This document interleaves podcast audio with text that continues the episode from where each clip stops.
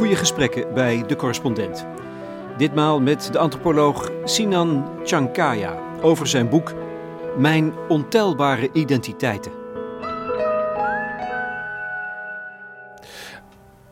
Dit, het debat over integratie, over cultuur, over etniciteit, over racisme, dan, heb je eigenlijk per dan loop je per definitie op eieren. En in het boek beschrijf ik ook dat ik wil voorkomen dat ik bijdraag aan uh, bepaalde dominante denkbeelden. Um, aan, aan culturele stereotypen. Waar ik zelf dan ook als opgroeiend kind al jaren mee word doodgeslagen. En ik wilde iets anders doen. Ik wilde iets anders proberen. En ik wilde ja, nou niet per se een tussenweg bewandelen. Maar um, een andere positie innemen in dat debat. Uh, ook op een liefdevolle manier schrijven over vroeger, over thuis, over straat, school. Uh, en tegelijkertijd ook wel die kritische positie innemen. Um, en dat is een evenwichtsoefening. En dat, dat, dat, dat is, het is moeilijk om recht te doen ook aan die complexiteit. Zonder te vervallen in, laten we zeggen, genre van aanklacht. Um, of gestrekt been erin gaan. Um, maar, maar ook ongenuanceerd zijn naar uh, verschillende mensen. Uh, naar, naar politiek, naar media, naar uh, wetenschap enzovoort, enzovoort. En ik, ik hoop in ieder geval dat, ik, dat, ik, dat, dat het me is gelukt om al, al koorddansend het, het, het einde te, te, te halen. Volgens mij is dat heel goed gelukt. Dat vind ik het knappe. Uh, je hebt namelijk wel talent voor het gestrekte been, volgens mij. Ja, jawel, jawel. Dat, dat, dat hoor ik ook wel. En, ik, en het, zit, het zit er ook in. Ja. Um, maar ik, ik denk dat ik daarmee speel ook op een manier. Ik denk dat, dat aan de ene kant het gestrekte been om, om iets los te, te wrikken, om iets los te maken. Maar vervolgens trek ik ook weer bij. En, en zoek ik naar die verbinding. En, en zoek ik heel erg naar het gemeenschappelijke. En, en dat is wel mijn kernboodschap ook uiteindelijk. Om um, niet bij te dragen aan die wij-zij-opposities. Um, en, en, en, en die categorieën ook ja, uh, fluide te maken, uh, losvast te maken. En dat is uiteindelijk wel waar ik, waar ik naartoe werk, naar, naar het gemeenschappelijke.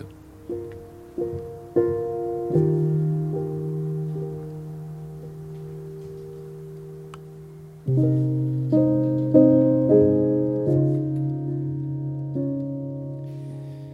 is alsof Sinan Chankaya in Mijn ontelbare identiteiten in de spiegel kijkt en denkt: Wie ben ik? Wie ben ik nou eigenlijk? Wat betekent het om als kleinzoon van een Turkse gastarbeider op te groeien in een achterstandswijk in Nijmegen en tenslotte uit te groeien tot een wetenschappelijk onderzoek in de antropologie? In ieder geval levert het een veelvoud aan persoonlijke verhalen op en een bijzonder zelfportret. Lees bij de correspondent een hoofdstuk uit het boek over etnisch profileren, zijn specialiteit. Zwarte schapen horen niet in de politiefamilie. Sinan meldde dat hij wel zin had in een mijmerend gesprek. Wel nu, we zitten op de tweede verdieping van zijn huis in Bos en Lommer in Amsterdam met uitzicht op de binnentuinen. Op zijn balkon kweekt hij pluksla, kropsla, wortel en tomaat. Corona. dat is het antwoord. Dit is mijn uh, corona-project. Oh ja? ja? Ja, ik heb ook uh, die bak. Nou, er staat een moestuinbak. Dat heb ik ook zelf gemaakt. Ik was op, op zoek naar een bezigheid. Uh, misschien ook voor als de apocalyps eraan komt. Dan kan ik van mijn eigen wortelen eten. Autarkisch op een balkon twee hoog in Amsterdam-West. Precies, ja, ja, ja. Ik ben voorbereid. Maar eerst Konst. Nico Konst. Je zou hem de andere hoofdpersoon kunnen noemen van Mijn ontelbare identiteiten. Konst gaf geschiedenis op de middelbare school van Sinan in de jaren 90. Bij het 40-jarig jubileum krijgt de oud-leerling een uitnodiging om een lezing te komen houden. Hij weet dat Konst in het publiek zal zitten. Het is zo'n leraar die je je leven lang niet vergeet. Al is dat in dit geval niet louter positief. Hij was een enorme uh, een enorm grappige man. Een, een, een, verhalenverteller. Hij zat ook op een uh, verhoogd bureau. En uh, nou ja, dan was het de ene naar de andere anekdote. En ehm, een onmetelijke feitenkennis over geschiedenis, gebeurtenissen in het verleden. En hij, hij, heeft ook wel degelijk een, een, een ja, fascinatie voor geschiedenis in mij aangewakkerd. En um, er was een dag dat ik te laat kwam. Nou, dit is in zekere zin een soort, soort van het ultieme. Mijn leraar uh, geloofde niet in mij. Of mijn leraar had geen vertrouwen in mijn verhaal. Um, ik kwam te laat. En uh, meneer Konst, die, uh, die, werd, die werd heel boos. Uh, die, die, die schreeuwde en, en, en, en begon te snuiven en te briezen. En hoe is het mogelijk dat je te laat bent? En, en, en dat ging maar vijf, dat ging vijf minuten lang door. Het was ook het moment dat toen ik de klas verliet... toen kwam een vriendinnetje uit de klas naar mij toe... en zij vertelde mij van, ja, ik trek het je niet aan. Ik was ook te laat. Ja, maar meneer Konst uh, is een racist. Nou, ik was toch ook wel echt te laat. Ja, nee, maar hij is uh, voorzitter geweest van, van de Centrumpartij. En dat was meneer Konst ook. En, en, en ik, ik, ik herinner me wel dat ik in die periode ook wel... Ja, ik toen al in zijn geschiedenis ging duiken. Om meer over hem eh, te weten te komen. En ook, ik ontdekte zo dat er uh, in het verleden al uh, incidenten hadden plaatsgevonden op de school... waar leerlingen geen les van hem wilden hebben... omdat hij antisemitische, seksistische, racistische grappen en opmerkingen maakte. En ik, ik herkende dat woordelijk. Um, um, dat, dat was bij ons in de klas ook het geval. Wat, wat deed het met jou? Ja. Daar gebeurt iets. Um, ja, nee, er, dat, er, er gebeurde zeker wel iets. Ja. het, het, is misschien ook gewoon een soort politieke ontwakening. En ik moet daar wel gelijk aan toevoegen, Lex. Ik weet niet in hoeverre dat ook gewoon een construct achteraf is. De herinnering en die verhalen van vroeger. Wat herinner ik me nog? Wat weet ik nog precies? Eh, wat, is het racistisch? Dus, dus ook, ook die twijfel beschrijf ik heel erg. Maar dit was wel, dit was wel zeker een, een soort definiërend moment voor mij. En in het boek ben ik meer van dat soort ja, kernmomenten aan het uh, traceren, als het ware. Um, die een soort frontale botsing waren met wie ben ik? Of wie mag ik zijn? En, en, en, en hoe, uh, hoe kijkt de buitenwereld naar mij? Want voor alle duidelijkheid, hij, hij, hij, was boos omdat je te laat was. Maar daar kwam de taal, het gaat natuurlijk wel om, om wat hij, wat hij daar, hoe hij het formuleerde.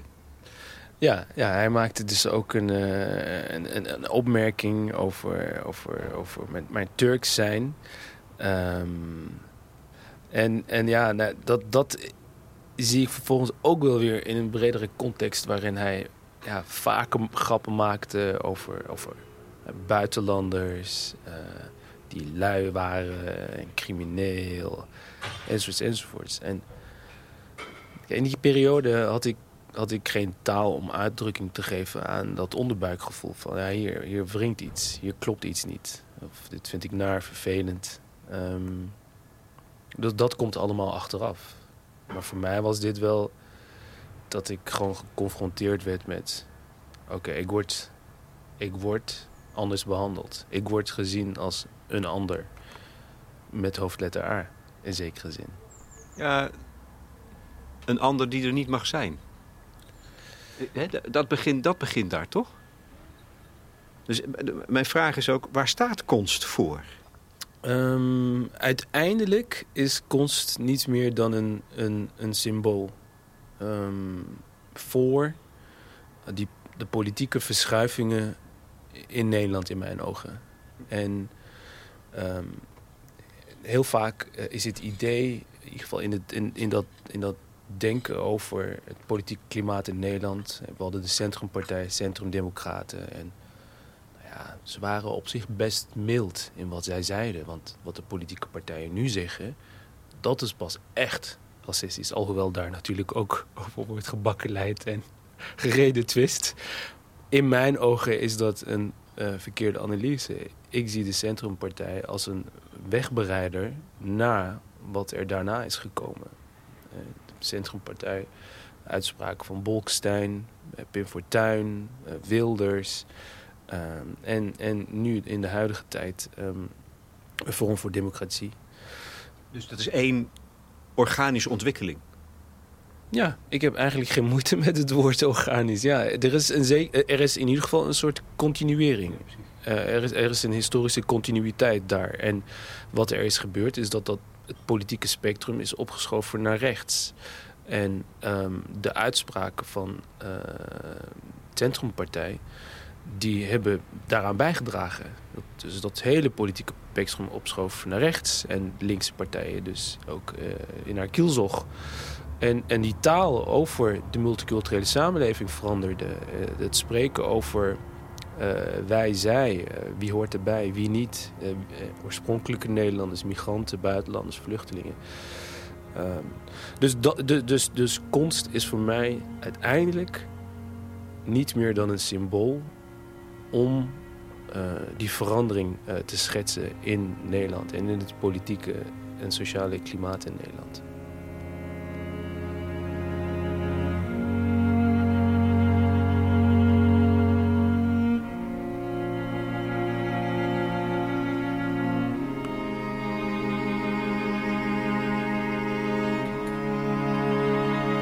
Heet niet voor niets, uh, Sinan, Mijn ontelbare identiteiten nadat ik het gelezen heb, denk ik, ja, jouw identiteit, misschien wel ons aller identiteit, bestaat uit een verzameling scherven. In die, in die klas bij meneer Konst, de geschiedenisleraar, uh, ontstaat één scherf, zou je kunnen zeggen. Ik denk dat het mooi is om, als we willen weten wie jij bent, om een paar van die scherven beet te pakken of op te rapen. Want hè, je verzamelt ze zelf in je boek. Camus, denk ik bijvoorbeeld. Ja.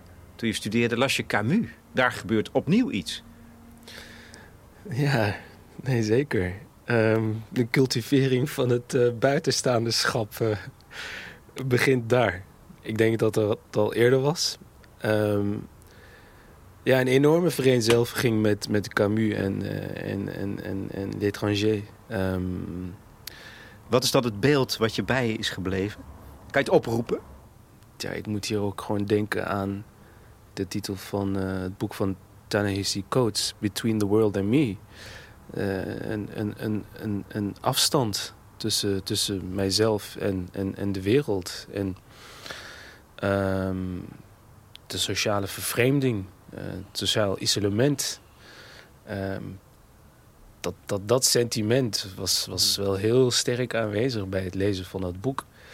Um, nou ja, en, en voor mij betekent het in zoverre ook gewoon um, zelfdefinitie, eh, zelfverwezenlijking, maar ook hoe de omgeving op jou reageert, hoe de omgeving naar jou kijkt en hoe je door de omgeving ook wordt gedefinieerd. En uiteindelijk ook uh, de, de zoektocht naar groepen en erbij horen. Um, en langzamerhand is de positie waarmee ik het mij het meest identificeer, is, is gewoon de, de, de plek op de rand aan de randen van groepen. Er, er met één been in uh, staan en met één been eruit staan, bui, er buiten staan. Ja, bij Camus is de l'étranger nog de, man die er helemaal buiten staat. Want, want, dat is ook de schok van het, het, absurdisme, toch? Dat je, dat je als jong, jong mens volop in ontwikkeling ontdenkt... leven is totaal absurd. Ja, dat moment had ik ook. En, en zo ervoer ik het echt. Alsof ik... Alsof, alsof uh, de grond uh, onder mij verdween. En alsof ik, alsof ik viel. Eindeloos viel. Um, nou ja, ook, ook, ook onderwerpen, thema's uit mijn opvoeding begon ik mede door mijn uh, studie antropologie enorm over uh, na te denken. Etniciteit, nationalisme, religie. Um, dus dus dat absurdisme had in die zin ook gewoon impact op mij in samenhang met mijn studie antropologie, waarin ook de relativering een belangrijke rol had in uh, hoe zijn deze um, uiteindelijk constructen tot stand gekomen. Dus er was een periode van vallen, maar vervolgens ook uh, onder andere aan de hand van Sartre uh, opklimmen en opgrabbelen. Ehm, en dat uh, een boodschap van de existentialisten was ook dat ondanks die absurditeit, dat je verantwoordelijkheid neemt. Um, en dat dat natuurlijk beangstigend is.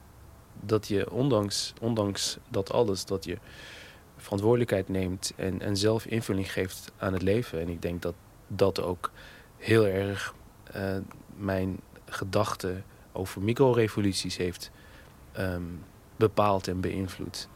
Dat je ondanks he, de, de, grote maatschappelijke begrippen, structuren uh, enzovoort, geschiedenis, dat, dat je als individu niet heel veel, maar wel iets in de melk te brokkelen hebt.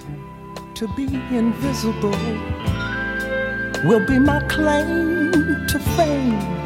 A man with no name. That way I won't have to feel the pain. Indispensable.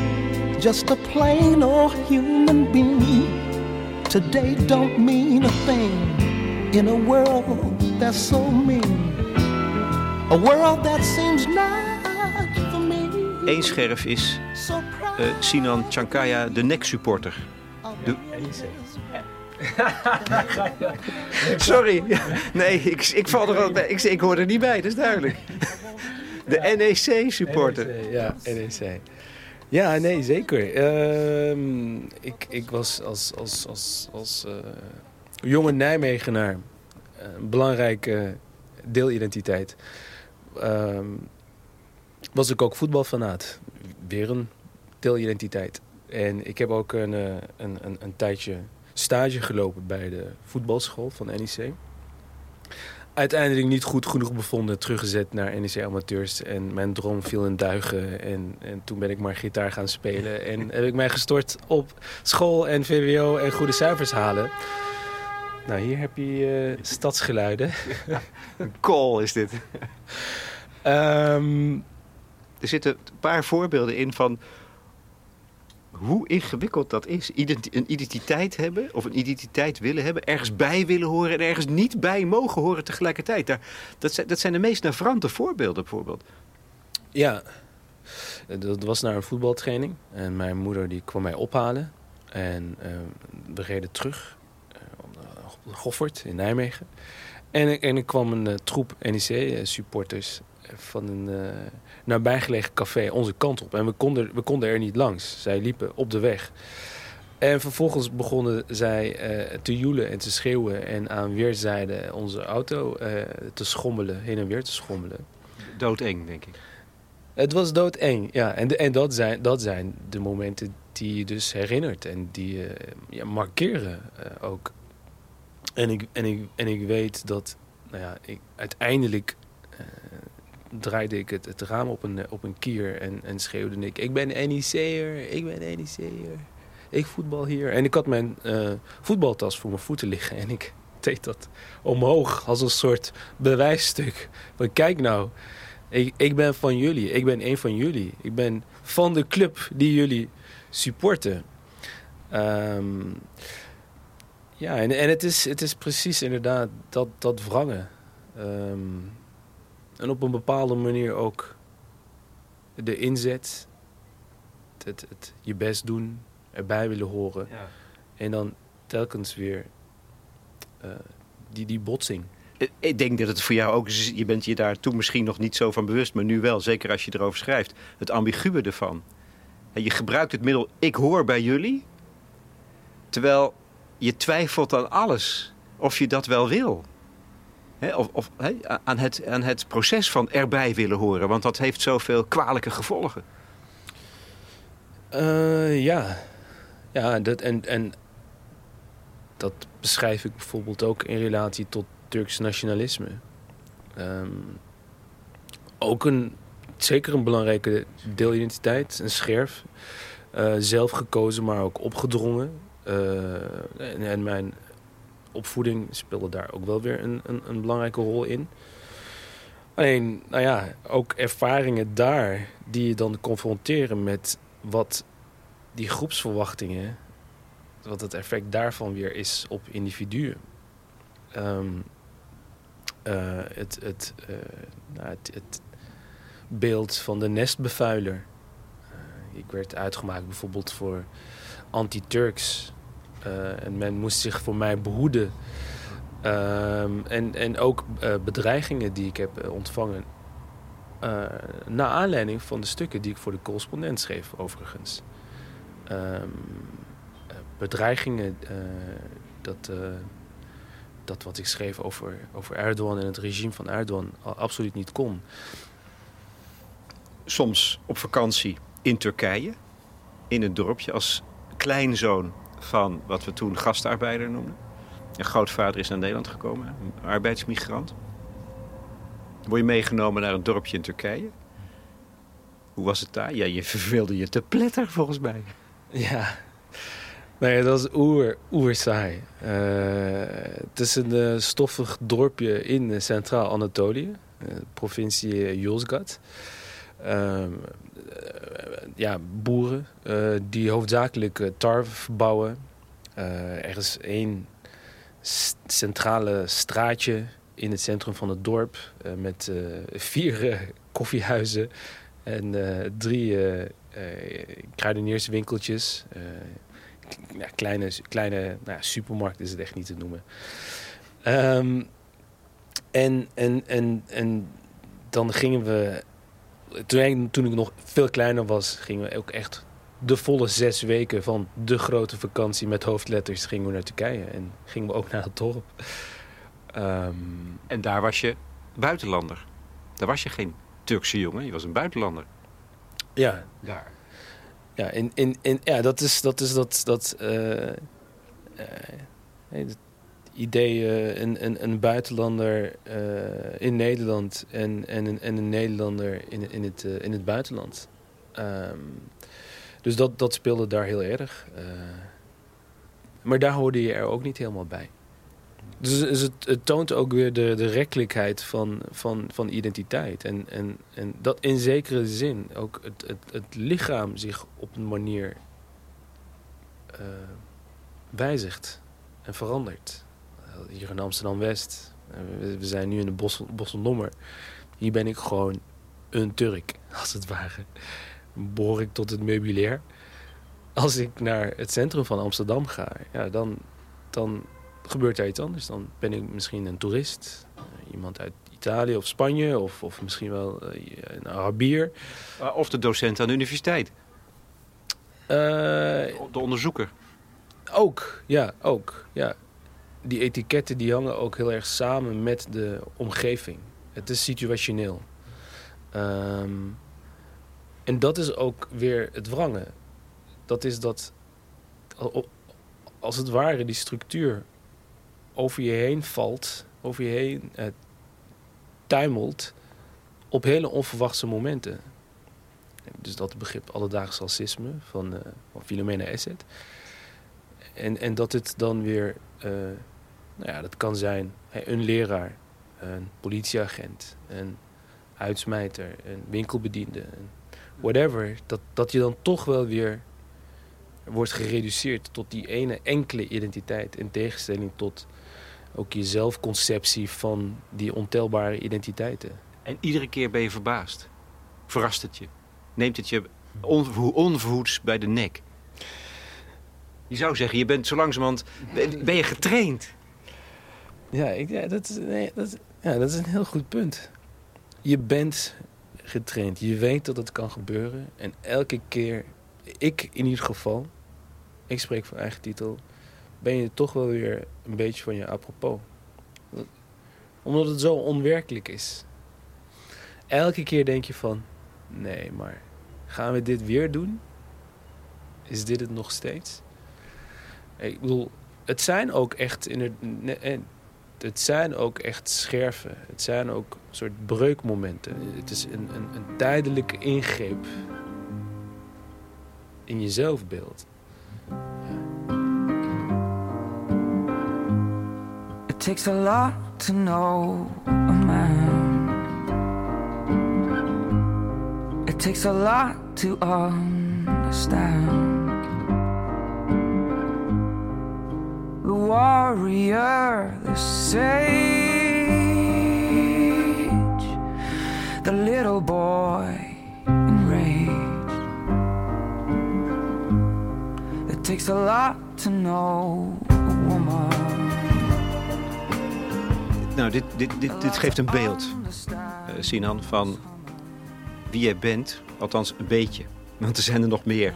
Er is ook de jongen die op de Koranschool door de imam onrechtvaardig wordt behandeld en geslagen.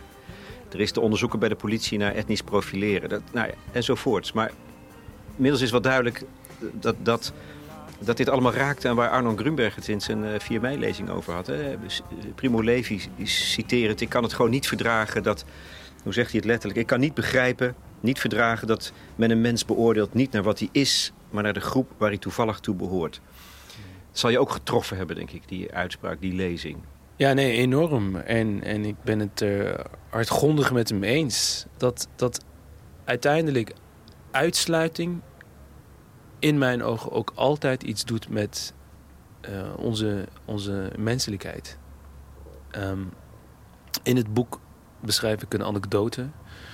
Uh, waarin een, een, een, een PVV'er, dat was zijn, zijn uh, zelfidentiteit, zelfidentificatie, niet de mijne, um, die um, maakte een, een, een, een, opmerking over, over migranten enzovoorts enzovoorts. En uiteindelijk, als toen puntje bij paaltje kwam, toen zei hij van ja, maar het gaat mij niet om jou. Het gaat mij om die vluchtelingen. Um, waardoor ik kennelijk weer uh, bij de groep Nederlanders uh, mocht horen. Um, en, en nou ja, in dat hoofdstuk schrijf ik ook dat ik mij nooit prettig heb gevoeld bij, um, bij, bij, die rol, bij die positie. Waarbij je erbij mocht horen terwijl iemand anders werd geslachtofferd. Dus inderdaad, Arnon uh, Grunbergs standpunt dat, dat hij zegt van ja, als ze het over Marokkanen hebben, dan hebben ze het over mij. En ik heb dat eigenlijk altijd zo ervaren. En ik heb, het, ik, ik heb dat ook naar bijvoorbeeld uh, ja, uh, witte uh, vrienden uit mijn wijk, die uit een lager sociaal milieu kwamen. Ehm, misschien is het ook gewoon de, laten we zeggen, de outcast waar ik mij uh, mee verbonden voel. Ja, en uh, twee dingen nog hierover dan. Eén is dat je, een, je ziet een dilemma ontstaan. Dat groeit. In, uh, naarmate er meer verhalen bij komen. Uh, je keert je tegen dat, dat groepsdenken. Hè? Wij tegenover zij. Tegelijkertijd ervaar je het als een probleem dat je nergens bij mag horen. Hè? Daar zit ook een soort tegenstrijdigheid in. Want waar wil je bij horen? Bij een groep. Ja, ja ik, moet er, ik moet ervan uh, lachen. Ja, ik denk dat je de kern te pakken hebt. Um, het, nou ja, het boek is zeker een kritiek op een vorm van, van, van denken waarin um, de groep uiteindelijk ook uitsluitende effecten heeft op de groepsleden. Waarin die interne variatie wordt ontkend. Waarin, uh, waarin je je dus moet verhouden tot, tot groepsnormen enzovoorts enzovoorts. En, en daar verzet ik mij tegen. Dat is een constante geweest. Ook altijd wel in mijn leven. En tegelijkertijd... Nee, gewoon de persoonlijke affectieve behoefte om bij een groep te boren. Maar ook dat sociologisch, antropologisch heel begrijpelijk dat wij ons willen verbinden aan anderen. Um, maar mijn positie zou zijn dat dat natuurlijk ook gebeurt. Ik, mijn uiteindelijke visie is, is meer die van uh, de superdiversiteit. Um, en, en van de losvaste verbindingen. En uh, juist het rekenschap geven van... ja, we, we, we, horen er ook soms bij. En we horen er soms ook gewoon niet bij. Um, en we, we, we, bewegen ons heel soepel langs, onder, in buitengroepen. En, en, en we doen aan code switching. En, en op, op, steeds andere manier vinden we manieren om, om uh, een verbinding aan te gaan met iemand. Maar dat begint dus bij, eerst bij rekenschap geven van, nou ja, die ontelbare identiteiten. En mijn pleidooi om die ook te omarmen. Dus het is, het is ook. Dit is ook echt niet een soort boek van een, een spiegel naar witte mensen toe of zo. Ik, ik, ik wil ook. Ik heb ook nadrukkelijk hele andere publieken voor ogen. Om. eh, ja, voor een ieder eigenlijk om die ontelbare identiteiten te omarmen. Z- zeker, dat begrijp ik ook zo. Want het zegt ook iets over mij. Het laat zien wat identiteit is. En hoe moeilijk het is überhaupt om soms een identiteit te vinden als het al mogelijk is. Een identiteit. Maar er staat nog een andere ontwikkeling naast. En dat is de politiek-maatschappelijke ontwikkeling. Ja. Weet je? En, en die interfereert daarmee. En daar raakt Arno Grunberg ook aan, volgens mij. Als hij zegt dat... ehm, als je geen onwrikbare identiteit hebt, dan verlang je er wel naar. Eigenlijk is dat weinig geciteerd, maar ik vind dat minstens zo belangrijk. En, eh, en als je dan een onwrikbare identiteit hebt, of, of, hè, en je kan er niet speels mee omgaan, dan zie je de ander als absolute vijand en volstrekte vreemde. Dit is volgens mij waar wat de kern is van wat wij meemaken in onze tijd. Ja, ik sluit mij daarbij aan. Ik ben het wel eens met die analyse. Maar dat maakt het minder onschuldig als je het hebt over ik zoek mijn eigen identiteit. Dat is verbonden met een politieke ontwikkeling die, helemaal, die, die naargeestig kan uitpakken. Nee, nee absoluut. Uiteindelijk eh, zijn identiteiten, eh, ja, dat speelt ze. Maar, maar dat hele idee van identiteiten zijn verbeelding, nou ja, dat is inderdaad ook niet onschuldig. De identiteiten, mensen zijn bereid om te sterven voor identiteiten. En dat wordt wel heel vaak gezegd. Alleen dat betekent dus ook dat mensen bereid zijn om te moorden voor identiteiten. Um, dus, dus dat maakt het allesbehalve uh, onschuldig. Dat, dat maakt het ook een inherent normatieve kwestie. Uh, het, het, gaat ook om goede en laten we zeggen... Ja, meer, meer, meer, meer foute invullingen van, van identiteiten. Um, en en ik, ik bedoel, ik zie die ontwikkeling ook. Ik zie ook de ont Ben je er somber over? Over wat ons te wachten staat? Um, ik zie de ontwikkeling van die harde, robuuste identiteiten. Religieus fundamentalisme, maar ook opkomst van het rechtsradicalisme. Rechts, rechtsradicale partijen in Europa. Dat stemt mij enorm uh, somber en droevig. En, ja, en tegelijkertijd en dat hangt gewoon samen met mijn invulling van het sociale en, en, en, het, en historische processen. Ja, dit is, dit is niet een soort. Uh, ik ben niet fatalistisch. Het sociale kan altijd op andere onverwachte manieren uitpakken. En daarin hebben wij een rol. En, dat, en, dat, en dan komt jouw idee van microrevolutie in beeld. Ja, ja microrevoluties, maar ook macrorevoluties. Um, maar het gaat om uh, wel weer uh, de herinnering aan het, het, het, feit dat wij actieve uh, bemiddelaars zijn. Levenskunstenaars, maar ook politieke actoren. En dat wij niet overgeleverd zijn aan die bredere processen. Die zijn er. En, en, ik, en ik begrijp heel erg dat gevoel dat we daar geen invloed op kunnen uit, uitoefenen. Dus in, in, in zekere zin is, is microrevoluties ook iets om... Uh, dat doet iets tegen mijn cynisme.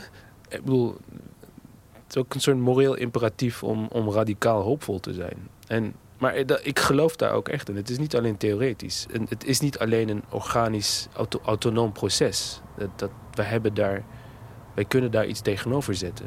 En wat?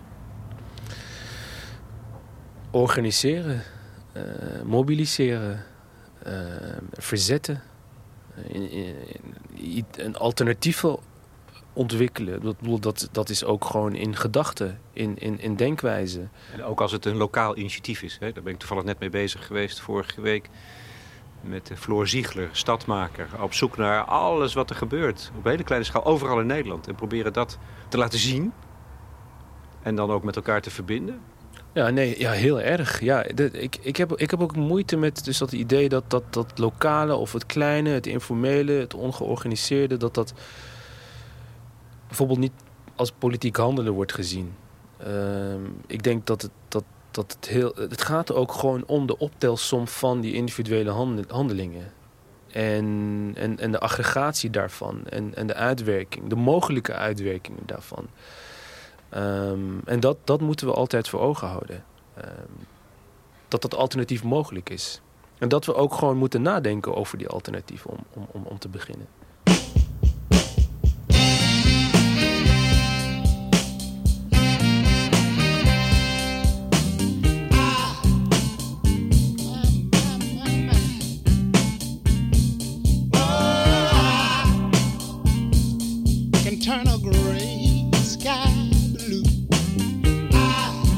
I can make it rain when I want to. Oh, I can build a castle from a single grain of sand. Yeah. You see, I can make a ship sail on dry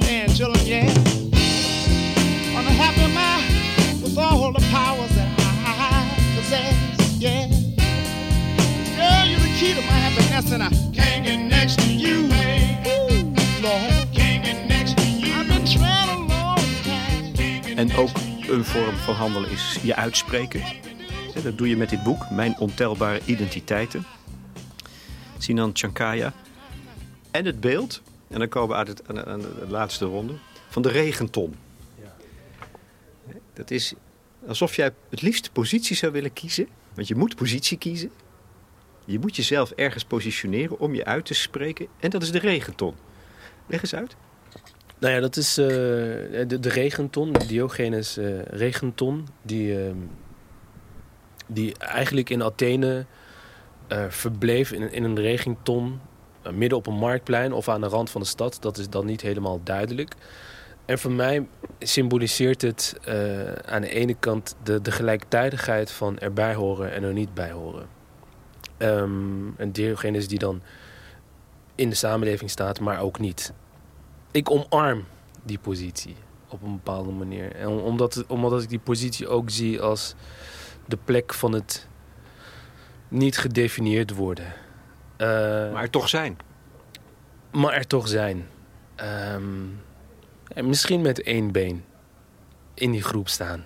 En met één been er toch wel weer buiten staan. Op een manier ook wel de, de het, het buitenstaanderschap omarmen of ook de, de ontworteling. In de zin van Salman Rushdie die zegt van ja, migranten, uh, er groeien geen uh, wortels aan hun voetzolen. Ze hebben juist de zwaartekrachten uh, overwonnen. Ja, en dat, dat symboliseert die plek voor mij ook. en, en, ik, en, en ik denk ook dat de regenton het soort verbindingen die ik voor ogen heb met de regenton, die vinden natuurlijk ook gewoon plaats in de samenleving. Ja, ik vind, ik vind dit gesprek met jou, vind ik bijvoorbeeld een regenton. En dat gaat ook gewoon om een, een, een soort openheid in, uh, in het samen zoeken. Uh, ook in, in, in, in het twijfel uh, centraal stellen. wat, niet, wat niet wegneemt dat, dat, dat natuurlijk ook gewoon harde posities ingenomen moeten worden. Um, maar, maar ook wel de relativering. En ook op een gegeven moment, ik, op een gegeven moment zeg ik ook in het boek van... ik heb de zoektocht naar een thuis, naar een abstract thuis in samenleving opgegeven. Ik, omdat ik ook denk dat de publieke ruimte, daar moet je je altijd een beetje thuis voelen... en ook altijd wel een beetje een vreemdeling. Want op het moment dat je je helemaal op je gemak voelt in de publieke ruimte, dan is er iets geks aan de hand.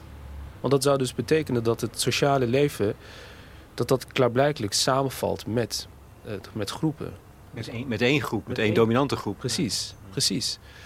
Terwijl in de publieke ruimte moet er, moet er altijd iets zijn waar je over moet, aan, aan moet irriteren, over moet opwinden. Ik denk dat dat ook gezond is in de samenleving.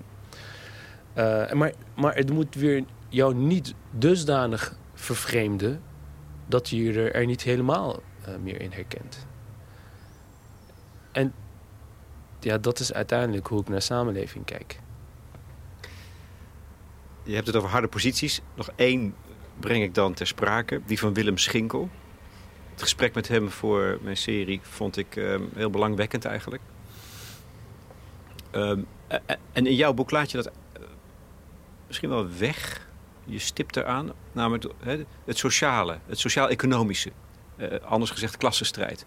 En voor Willem is het evident dat het fascisme, zoals hij dat ziet, het opkomende fascisme, waar we het eigenlijk met zoveel woorden over gehad hebben, zonder het over te hebben, namelijk dat één groep dominant wordt in het sociale domein, en voor sommige mensen dus heel veilig en anderen helemaal niet, dat je dat moet verbinden met eh, armoede en ongelijkheid. En, en, en wat jij ziet gebeuren in de klas bij meneer Konst, is dat het discours zich verschuift van de strijd over sociale, maatschappelijke gelijkheid en ongelijkheid naar identiteit en ideologie. Ja. Dat gebeurt daar op dat moment. Ja, precies. Maar, maar is het niet zo dat je dat er juist voorop moet zetten? Ja. Oké. ehm, ja. Volmondig, ja. Ehm, ik beschrijf inderdaad dat ehm, culturele thema's centraal zijn komen te staan in Nederland. Ehm, en dat we, die, dat we die culturele bril zijn gaan opzetten. Dat we naar sociaal-economische problemen eh, zijn gaan kijken als, als, als manifestaties van, van culturele problemen. Van culturele groepen ook. Dat we dat op een hele essentialistische manier zijn gaan, gaan lezen en begrijpen. Eh, nee, sociale problemen werden culturele problemen. En, en ik vind dat een, een verkeerde analyse.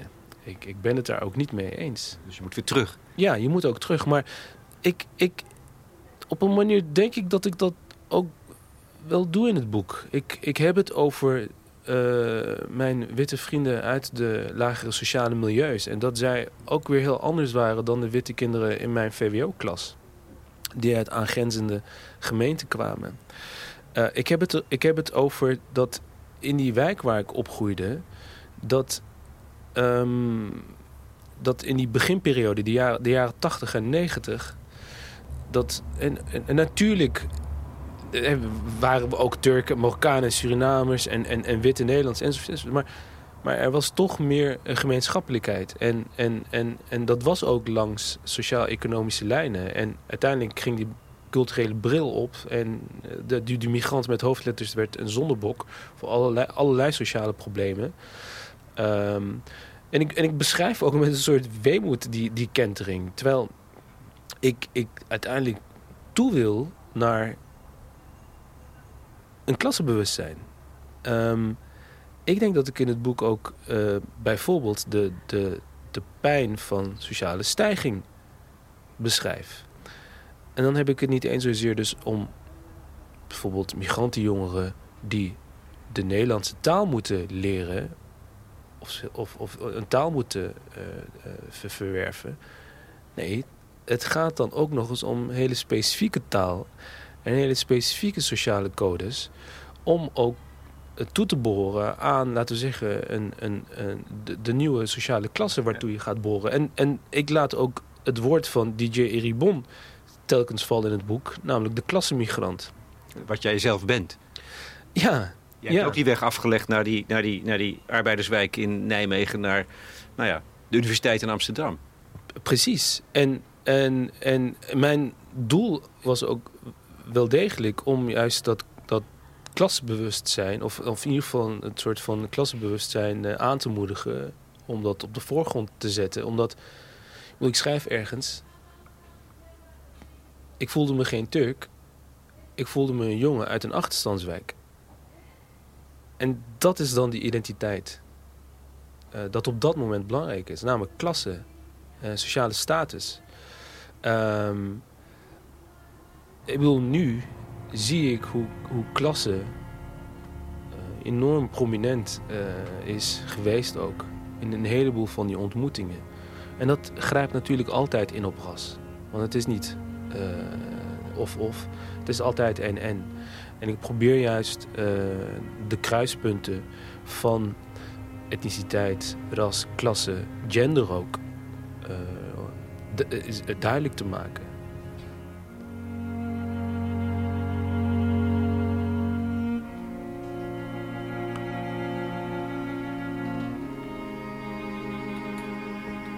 Tot slot, je houdt die lezing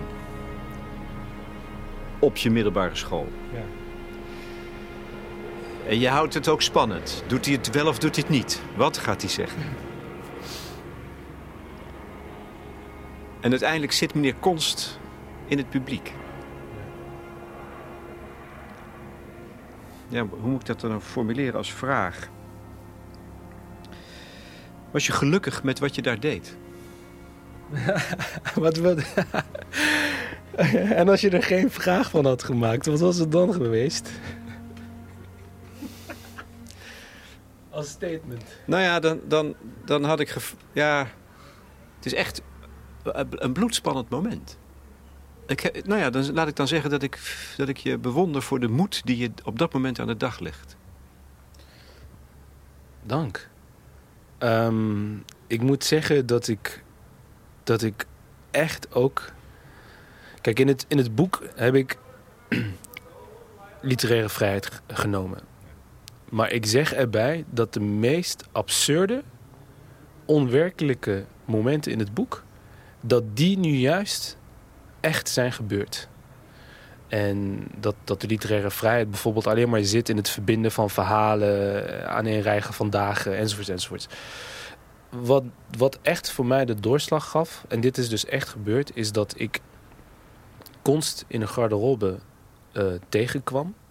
Eh, wij wilden dus allebei onze jas ophangen. Ik herkende hem gelijk. Eh, hij mij natuurlijk niet. Ik was een van zijn leerlingen. En vervolgens eh, konden we de garderobe niet vinden of er was niemand. Dus we moesten onze jassen gewoon ophangen daar. En toen keek hij rond en hij, zijn vriend, eh, vriend die erbij was, die zei van ja, ik denk dat we onze jassen hier moeten ophangen. Toen keek hij rond en keek hij mij in de ogen aan en zei vervolgens, nou ik weet niet zeker of we dat moeten doen, want we weten niet of hier ook onbetamelijke mensen op zijn afgekomen. Kijk, dat is, weet je, in mijn leven de zoveelste gebeurtenis. Maar dat gaf mij wel echt het, het, het laatste zetje om echt dat onderdeel in mijn speech eh, op te nemen. En om hem ook eh, te confronteren daar in die zaal. En ik, ik vind dat het boek hoopvol eindigt. Ehm, omdat het boek voor mij ook heel erg gaat over wat eh, Yasser Morsi, eh, Egyptisch-Britse politicoloog, noemt. De moeite van het spreken, maar de noodzaak van het terugspreken. En ik denk dat het boek uiteindelijk daarover gaat. Over de noodzaak om terug te spreken. Sinan, het is wel ehm, goed toeven met jou in de regenton. Dank je wel. Ja, bedankt. Dank je.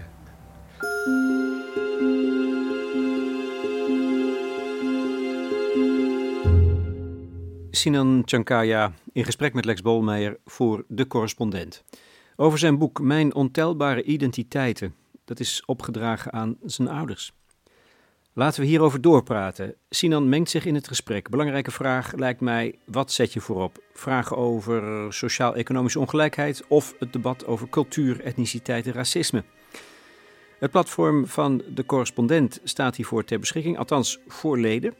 Je bent lid voor zeven tientjes per jaar en dan krijg je waardevolle en soms mijmerende journalistiek voorbij de waan van de dag. Mijn volgende podcast zal zijn, naar alle waarschijnlijkheid, met een straatdokter en een dakloze. De muziek, tenslotte. Ik heb gegrasduind in de favoriete muziek van Sinan zelf. Voorbij kwamen Al Green, Curtis Mayfield, Damien Rice, Sigur Ros, Max Richter. Voorwaar, een super divers gezelschap.